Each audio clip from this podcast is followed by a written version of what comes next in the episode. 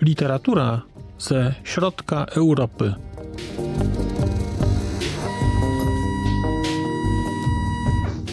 Podcast około książkowy. Dzień dobry. Witam Państwa w kolejnym odcinku podcastu Snak Litera Człowiek. Witam Państwa Marcin Piotrowski. Witam po raz 34, jeżeli liczyć tylko opowieści o książkach. I dzisiaj spotykamy się przy okazji y, opowieści o książce Curzio Malapartego Kaput.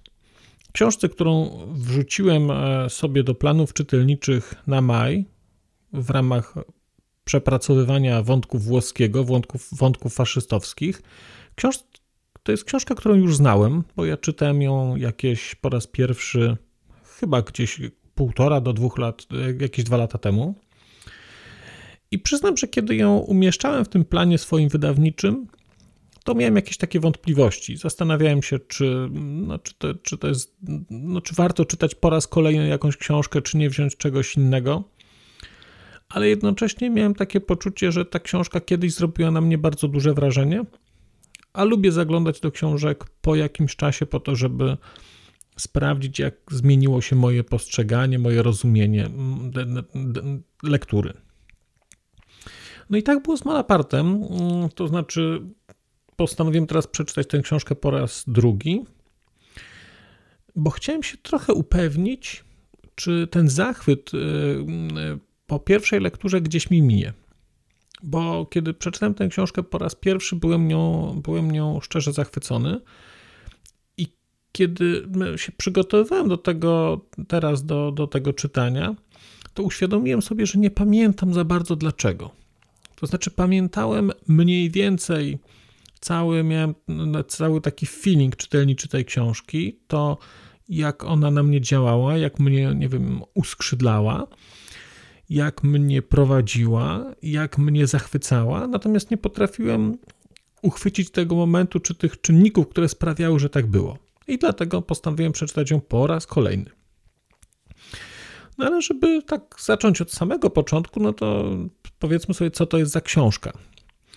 Otóż Kaput to jest książka e, reporterska, którą Malaparte mm, wtedy jeszcze można powiedzieć, beneficjent systemu faszystowskiego, czyli taki, e, on, on się, Malaparte, jak mm, można powiedzieć, e, stał czynnym uczestnikiem ruchu faszystowskiego na początku lat dwudziestych no, biografowie się e, sprzeczają, czy to było przed, czy po mm, marszu na Rzym, ale na, od początku lat 20. on w tym ruchu faszystowskim funkcjonował. On potem podpadł, był nawet, e, był nawet skazany i był e, zesłany mm, na wyspę. Przyjemno całkiem, ale, ale, no ale był. I później w trakcie wojny został korespondentem wojennym, tak można byłoby powiedzieć. I y, Kaput jest książką, która powstała w oparciu o jego podróże w czasie mm, II wojny światowej, podróże po Europie, może nie po całej, bo w tej, chociaż po, po znacznej części. To są właściwie podróże, można byłoby powiedzieć, po Europie Środkowej i po, i po Europie Wschodniej. I, w, i, I na bazie tych zapisków swoich z podróży, takiego rodzaju dziennika, chociaż to nie jest dziennik, do czego za chwilę wrócimy, ale Malaparte napisał książkę będącą, no właśnie, trudno powiedzieć czym. Forma jest taka, to są reportaże, ale czy one są prawdziwe? No jak to reportaże? Nie do końca wiadomo. Chociaż tutaj chyba wiadomo, że nie są. Natomiast napisał książkę reporterską, pokazującą w sposób szalenie plastyczny, w sposób szalenie szczegółowy szaleństwo e, II wojny światowej. Pewnie można by to było rozciągnąć na wiele innych wojen, ale on opisywał II wojnę światową. Więc na tę książkę można patrzeć jak na książkę reportaż. Co ma dobre i złe strony, ma wady i zalety. Dlatego, że ja nie ukrywam, że mi jest dosyć daleko od, do, do polskiej szkoły reportażu. I kiedy czytałem tego Malapartego, to ja już byłem po, ja miałem taki okres fascynacji polską szkołą reportażu. On mi potem minął. Mm. I w tej chwili właściwie nie czytuję polskich reportaży, znaczy bardzo selektywnie je wybieram. Może przy innej okazji będę opowiadał dlaczego. Natomiast ten Malaparte, no, czytałem go teraz po raz kolejny i po raz kolejny mnie zachwycił. Mimo, że jak szukam w, w reportażach tak zwanej prawdy obiektywnej, jakiejś formy tej prawdy obiektywnej, to u Malapartego tej prawdy nie ma. A mimo to mi ta książka nie przeszkadza, mimo to mnie ta książka zachwyca. Mimo, że brak tej prawdy obiektywnej i naciąganie faktów, naginanie, łączenie przeszkadza mi w polskiej szkole reportażu. Nie potrafię tego, nie potrafię tego wyjaśnić. Znaczy, mam jakąś hipotezę, może do, do, do niej potem wrócę. Natomiast no, ta książka nadal mnie zachwyca. Teraz pytanie, dlaczego? Co w niej jest takiego zachwycającego? Więc poza tym, że mamy tutaj formę e, reportażu, czyli to są właściwie to jest seria reportaży, które wydarzają się w różnych krajach, które Malaparte w trakcie swojej takiej podróży po Europie odwiedza. On podróżuje jako włoski oficer, jako kapitan. E, więc on odwiedza różne miejsca. Tam jest, on jest dwukrotnie, tam są dwa razy, jest, e, znaczy są dwa osobne reportaże, można by powiedzieć, takie opowiadania z Polski. Jest w Rosji, jest w Rumunii, jest w Finlandii, jest w Szwecji, jest w Niemczech, jest we Włoszech, jest w Jugosławii, konkretnie w, w Chorwacji. Tak naprawdę on cały czas podróżuje i w różnych miejscach, z różnych miejsc opowiada historie, których był świadkiem albo o których słyszał, które się zdarzyły. I tak naprawdę artyzm tej książki polega na formie. Dlatego, że historie jak historie, no, te historie są różne. One wszystkie są szalenie brutalne. One wszystkie są smutne. W większości, jak, jak, znaczy jak się tak popatrzy głębiej, to one wszystkie są smutne. Trudno byłoby chyba jakieś specjalnie radosne historie z II wojny światowej, w szczególności z e, części frontu wschodniego. Tam chyba nie było takowych historii. Natomiast ta książka zachwyca, zachwyca językiem, zachwyca sposobem opisu świata i zachwyca wyobraźnią autora i całym takim wyjątkowym doświadczeniem czytelniczym, które, które się w tej książce mm, odnajduje. Bo jeżeli mówię, że ta książka jest zbiorem reportaży, to nie mam na myśli takiego klasycznego zbioru reportaży, który sobie Państwo wyobrażacie. Że jest jakiś jeden rozdział, drugi, trzeci, tu jest zamknięta historia, zamknięta historia albo zamknięta historia. Albo jest jedna historia, która się dzieje w czasie, mamy jednego bohatera czy kilku i poznajemy go w różnych sytuacjach. Czy, ta, czy historia wydarza się w przeciągu jakiegoś czasu. Tutaj to, to wygląda zupełnie inaczej, dlatego że to jest powieść, powieść, reportaż, to jest książka reportażowa, która składa się, nie wiem, czy z kilku, dużych kilkudziesięciu, czy, czy, czy ponad setki historyjek. Mówię historyjek, bo to są przypowiastki, opowieści, wydarzenia, historyjki, które były, których autor, autor był świadkiem, które ktoś mu powiedział, e, o których on słyszał, które widział, które zna ze słyszenia. I te historyjki są objętości bardzo różnej, bo niektóre mają kilka stron, niektóre mają pół strony, a niektóre mają dwa akapity. I one wszystkie są jednakowo wspaniałe. To są takie perełki, to są po prostu takie arcydzieła literackie. Każde pojedyncze jest arcydziełem od strony takiej narracyjnej.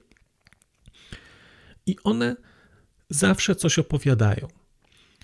Dodatkowo, dodatkowego takiego uroku i takiej spoistości nadaje tej książce takie wewnętrzne zagłębienie tej historii. To nie jest tak, że ta historia jest linearna. Ta historia tutaj, te, te, te wydarzenia w tej książce skaczą, przeskakujemy. Jesteśmy, e, jesteśmy na przykład w generalnym gubernatorstwie i, mm, i spotykamy się na kolacji e, e, u Franka.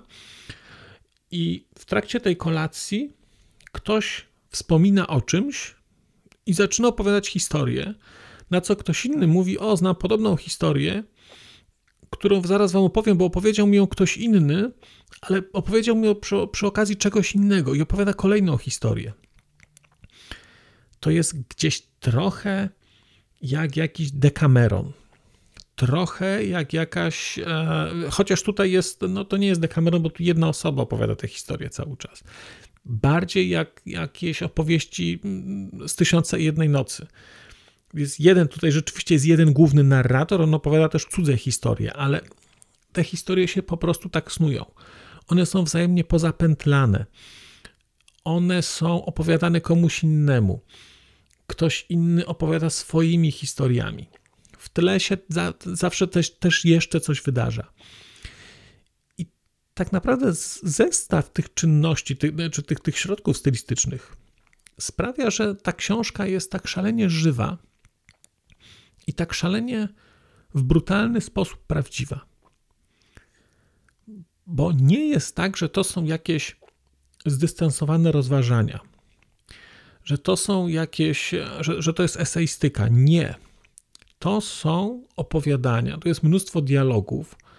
To wszystko jest bardzo silnie osadzone w kontekście. Tak, takim zabiegiem stylistycznym, który Malaparte stosuje, jest bardzo częste wtrącanie e, fragmentów wyrażeń z danego języka, czyli jeżeli jesteśmy w Rumunii, to będziemy słyszeć, jak będziemy czytać, jak Rumuni mówią, będziemy czytać dzień dobry po rumuńsku, będziemy jakieś takie charakterystyczne zwroty, które w każdym tym kraju są to będziemy je, e, będziemy, one nam właściwie wejdą w krew, bo będziemy na kilkunastu stronach mm, z nimi obcować, więc będziemy wiedzieć, jak się wznosi toast, toast po niemiecku, będziemy wiedzieć, jak się wznosi toast po fińsku, będziemy wiedzieć, mm, jak się, e, jak się przeklina po rumuńsku, mm, czy jak tam się coś mówi w Chorwacji.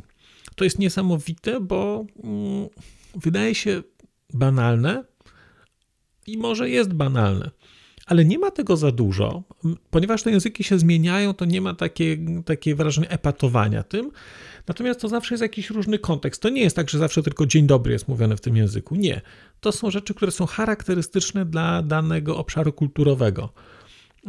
I powoduje to, że te wszystkie wydarzenia są nam gdzieś bliskie i czujemy się trochę ich częścią. Czujemy się trochę ich częścią niestety.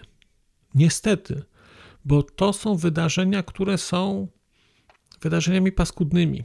To są wydarzenia, które są okrutne.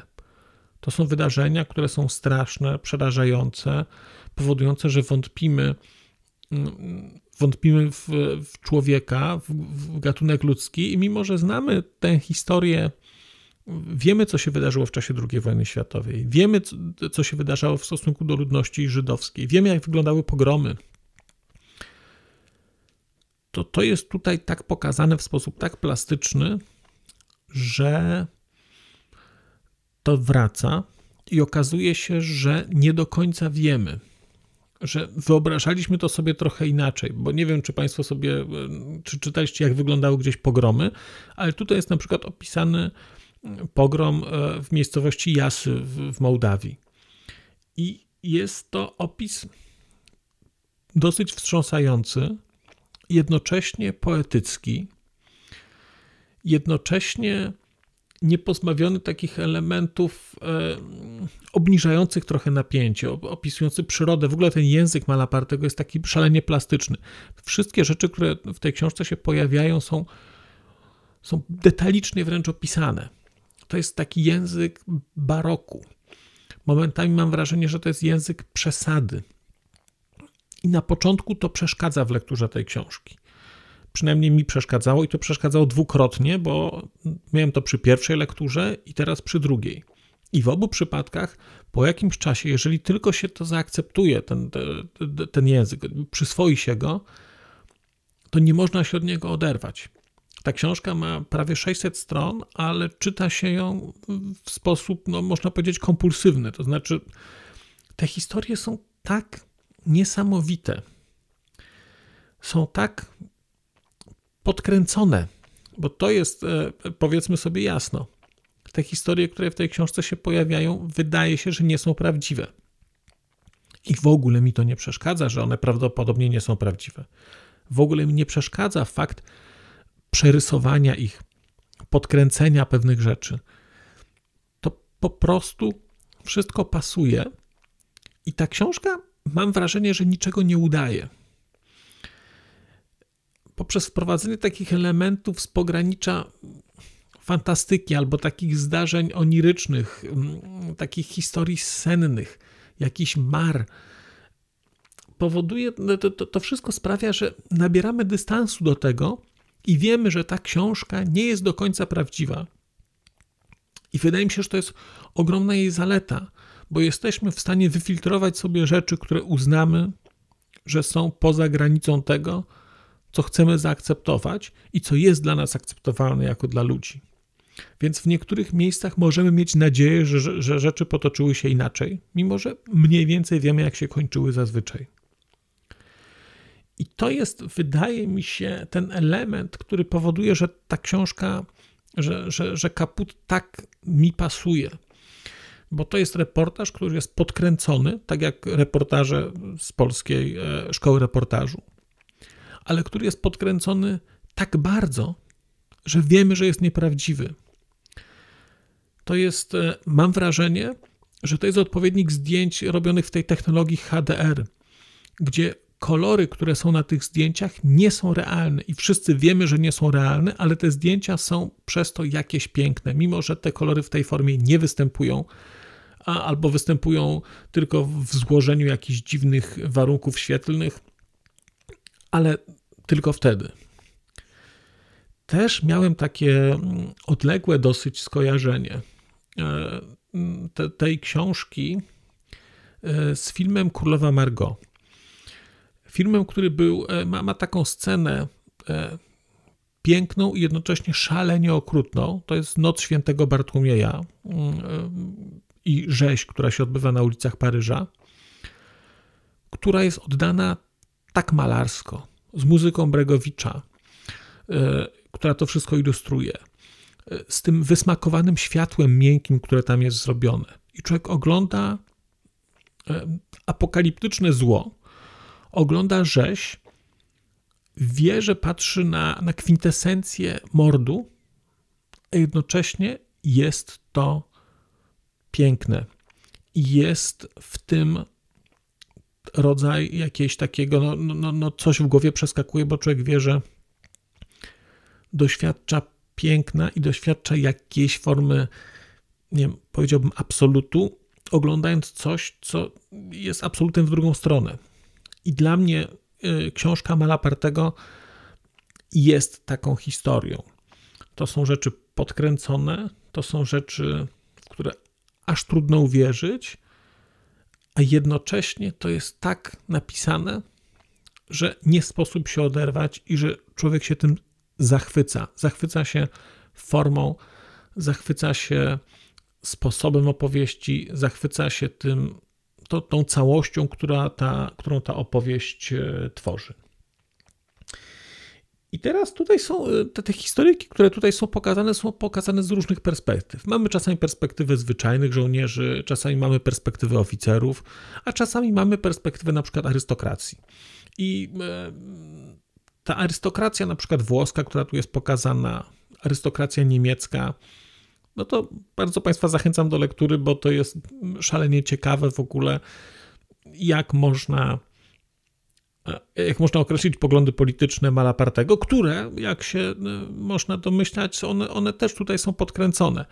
I on Malapartę w tej książce się wybiela, e, co krytycy dosyć e, szybko zdiagnozowali i policzyli pewne rzeczy, że pewne rzeczy wydarzyły się w innym momencie i tak dalej, i tak dalej.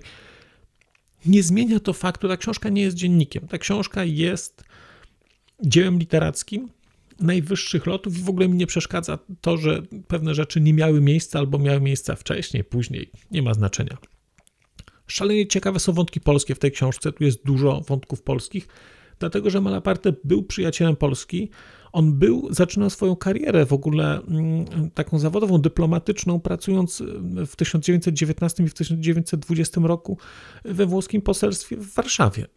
Więc tutaj jest mnóstwo odniesień do Polski. On tych Polaków zna, on ich ceni i historie polskie tutaj są.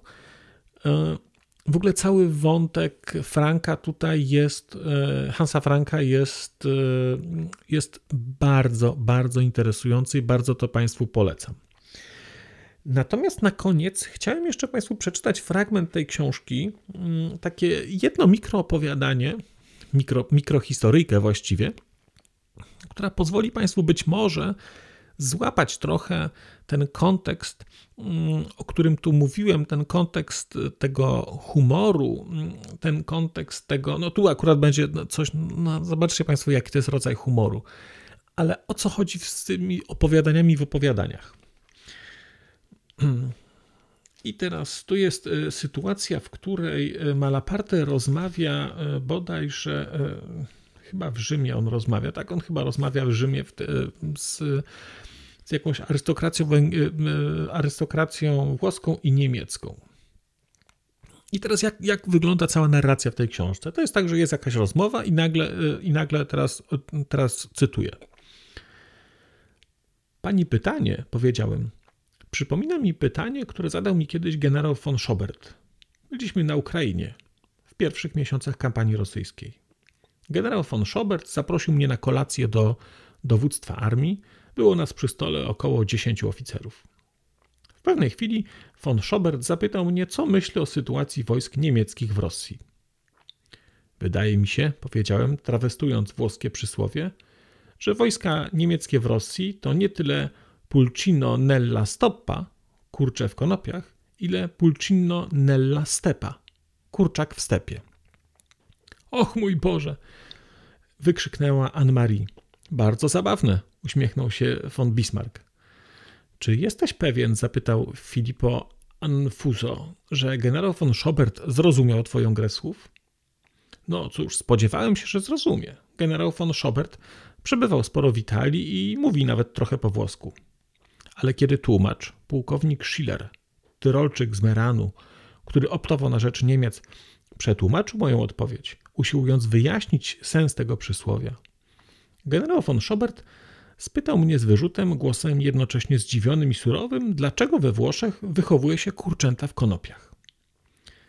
Ależ nie, nie hoduje się ich wcale w konopiach, odparłem. To jest tylko takie ludowe określenie trudnej sytuacji przez porównanie z biednym kurczakiem, który dostał się przypadkiem w konopie, miota się, szarpie i nie może się oswobodzić.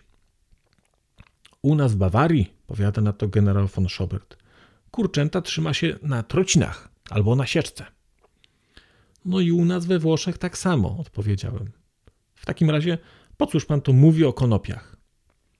Zaczynałem się już pocić z wysiłku i prosiłem po cichu tłumacza, żeby mi na miłość boską pomógł się jakoś z tego wyplątać. Schiller uśmiechał się i patrzył na mnie z oka z taką miną, jakby mówił: Wlazłeś w kabałę, a teraz ja mam cię z tego wyciągać? Skoro tak, powiedział generał, to nie rozumiem, co z tym wspólnego mają konopie. Wprawdzie chodzi tu o przysłowie, ale przecież przysłowia i wszelkie ludowe porzekadła mają zawsze jakiś związek z rzeczywistością. Znaczy to, że wbrew pańskim zapewnieniom muszą istnieć w Italii jakieś regiony, gdzie chowa się kurczęta w konopiach. A to jest system nieracjonalny i nawet okrutny.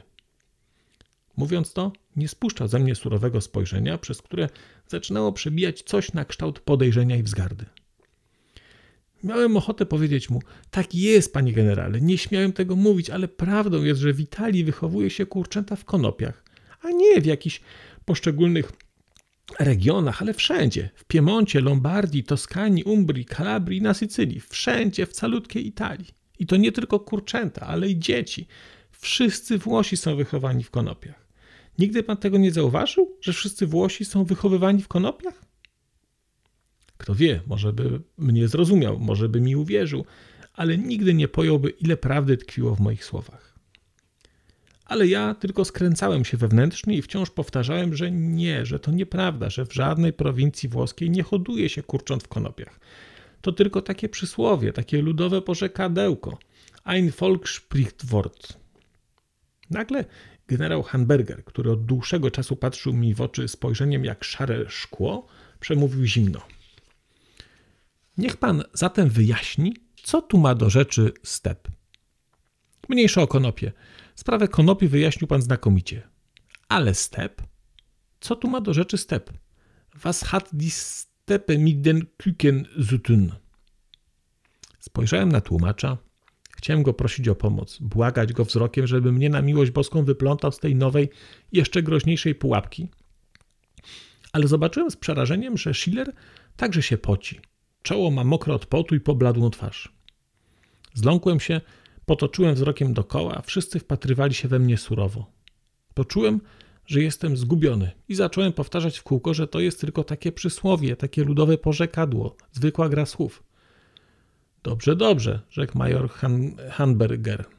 Ale ja nie rozumiem, co ma wspólnego step z kurczętami. Wtedy miałem dość i odpowiedziałem zirytowanym głosem, że wojska niemieckie w Rosji są w sytuacji kurczaka w stepie. Ni mniej, ni więcej, tylko kurczaka w stepie. No dobrze, rzekł mi na to major Hanberger, ale ja nie rozumiem, co w tym dziwnego. Kurczak w stepie. W każdej wsi ukraińskiej jest dużo kur, a więc i dużo kurcząt. I myślę, że nie ma nic z tym dziwnego. Kurczęta jak wszystkie inne. Nie, odparłem, nie takie jak wszystkie inne no te kurczęta są nie takie jak wszystkie inne. Powtórzy, te kurczęta nie są takie jak wszystkie inne, powtórzył major Hanberger, wpatrując się we mnie zdumionym wzrokiem. W Niemczech zabrał głos generał von Schobert. Hodowla drobiu osiągnęła poziom naukowy, niewspółmiernie wyższy od hodowli radzieckiej. Jest więc bardzo prawdopodobne, że tutejsze stepowe kurczęta są znacznie gorszej jakości aniżeli kurczęta niemieckie. Pułkownik Stark narysował na kartce papieru wzorcowy model kurnika wypracowany w Prusach Wschodnich. Major Hanberger przytoczył szereg danych statystycznych i tak po trochu rozmowa przeszła w uczoną dysputę na temat prawidłowej hodowli drobiu i wszyscy pozostali oficerowie wzięli w niej żywy udział. Ja jeden milczałem, ocierałem pot, który spływał mi obficie z czoła. Chwilami tylko generał von Schobert, pułkownik Stark albo major Hanberger przerywali uczone wywody żeby wlepić we mnie wzrok i powiedzieć, że jednak nadal nie rozumieją, co mogą mieć wspólnego niemieccy żołnierze z kurczętami. A pozostali oficerowie spoglądali na mnie z głębokim politowaniem. Aż wreszcie generał podniósł się, powiedział szlus. Wszyscy wstaliśmy od stołu, wyszliśmy i rozproszyli się po uliczkach wsi. W zielonkawym, po zielonkawym niebie wędrował okrągły żółty księżyc.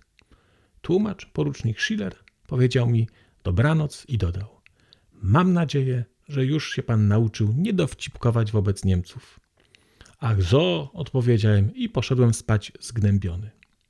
Nie mogłem zasnąć. Pogodna noc rozbrzmiewała ćwierkaniem miliona świerszczy, a mnie się zdawało, że to piszczą miliony kurcząt w bezkresnym stepie. Zasnąłem, kiedy piały już koguty. I to jest takie jedno z takich, e, jedna z takich historyjek, których tutaj jest mnóstwo. Właściwie ta książka to jest zbiór tych historyjek, luźno połączonych jakimiś, jakim, jakąś formą narracyjną, która, która te kolejne historyjki wprowadza. A to, że ktoś gdzieś był, a to, że coś się wydarzyło, to ktoś kogoś spotkał. Natomiast cała książka to są tego typu historyjki. Ta była stosunkowo niewinna. E, natomiast historyjki o zwierzętach, historyjki o ludziach, historyjki e, o. Mm, no nie, no są o, o dwa typy, o ludziach i o zwierzętach. Mm, są historyjkami, historiami szalenie smutnymi, porażającymi swoim, swoim okrucieństwem, a jednocześnie, jak wspominałem, całość ma charakter po prostu piękny. Cała ta książka jest piękna. Bardzo Państwu tę książkę polecam. Polecam Kaputa. I polecam poszukać wydania z wydawnictwa WAB, które się ukazało. Wydaje mi się, że to jest książka, niestety nie byłem w stanie tutaj znaleźć. Wydaje mi się, że ona jest chyba z 2020 albo z 2021, nie, chyba z 2020 roku. Dlatego, że mm, to jest pierwsze wydanie w Polsce, które ukazało się bez ingerencji cenzury. I tutaj są zaznaczone fragmenty, które wcześniej, które wcześniej były pomijane mm, w wydaniach. I to są fragmenty istotne, dlatego że one pokazują na przykład, jak tam Niemcy opowiadają, jak rozgrywają między e, sobą robotników y, i, y, i, y, i chłopów w Polsce. Więc bardzo to jest ciekawe, więc warto, warto sobie poszukać tego konkretnego wydania, gdybyście Państwo chcieli znaleźć sobie, czy kupić, czy pożyczyć z biblioteki. To wydawnictwo WAB, a książka jest w przekładzie Barbary Sieroszewskiej. E, ona jest jeszcze na dodatek e, z, ze świetnym wstępem Jarosława Mikołajewskiego i z posłowiem Jerzego Borejszy. I zarówno wstęp, jak i posłowie mają tutaj kolosalne znaczenie, bo wprowadzają mnóstwo kontekstów i warto je sobie przeczytać, bo to są, bo to są świetne teksty, ta, takie e, eseje o, o tej książce i o Malapartem. Ja bardzo Państwu dziękuję, bo to tyle na dzisiaj z mojej strony.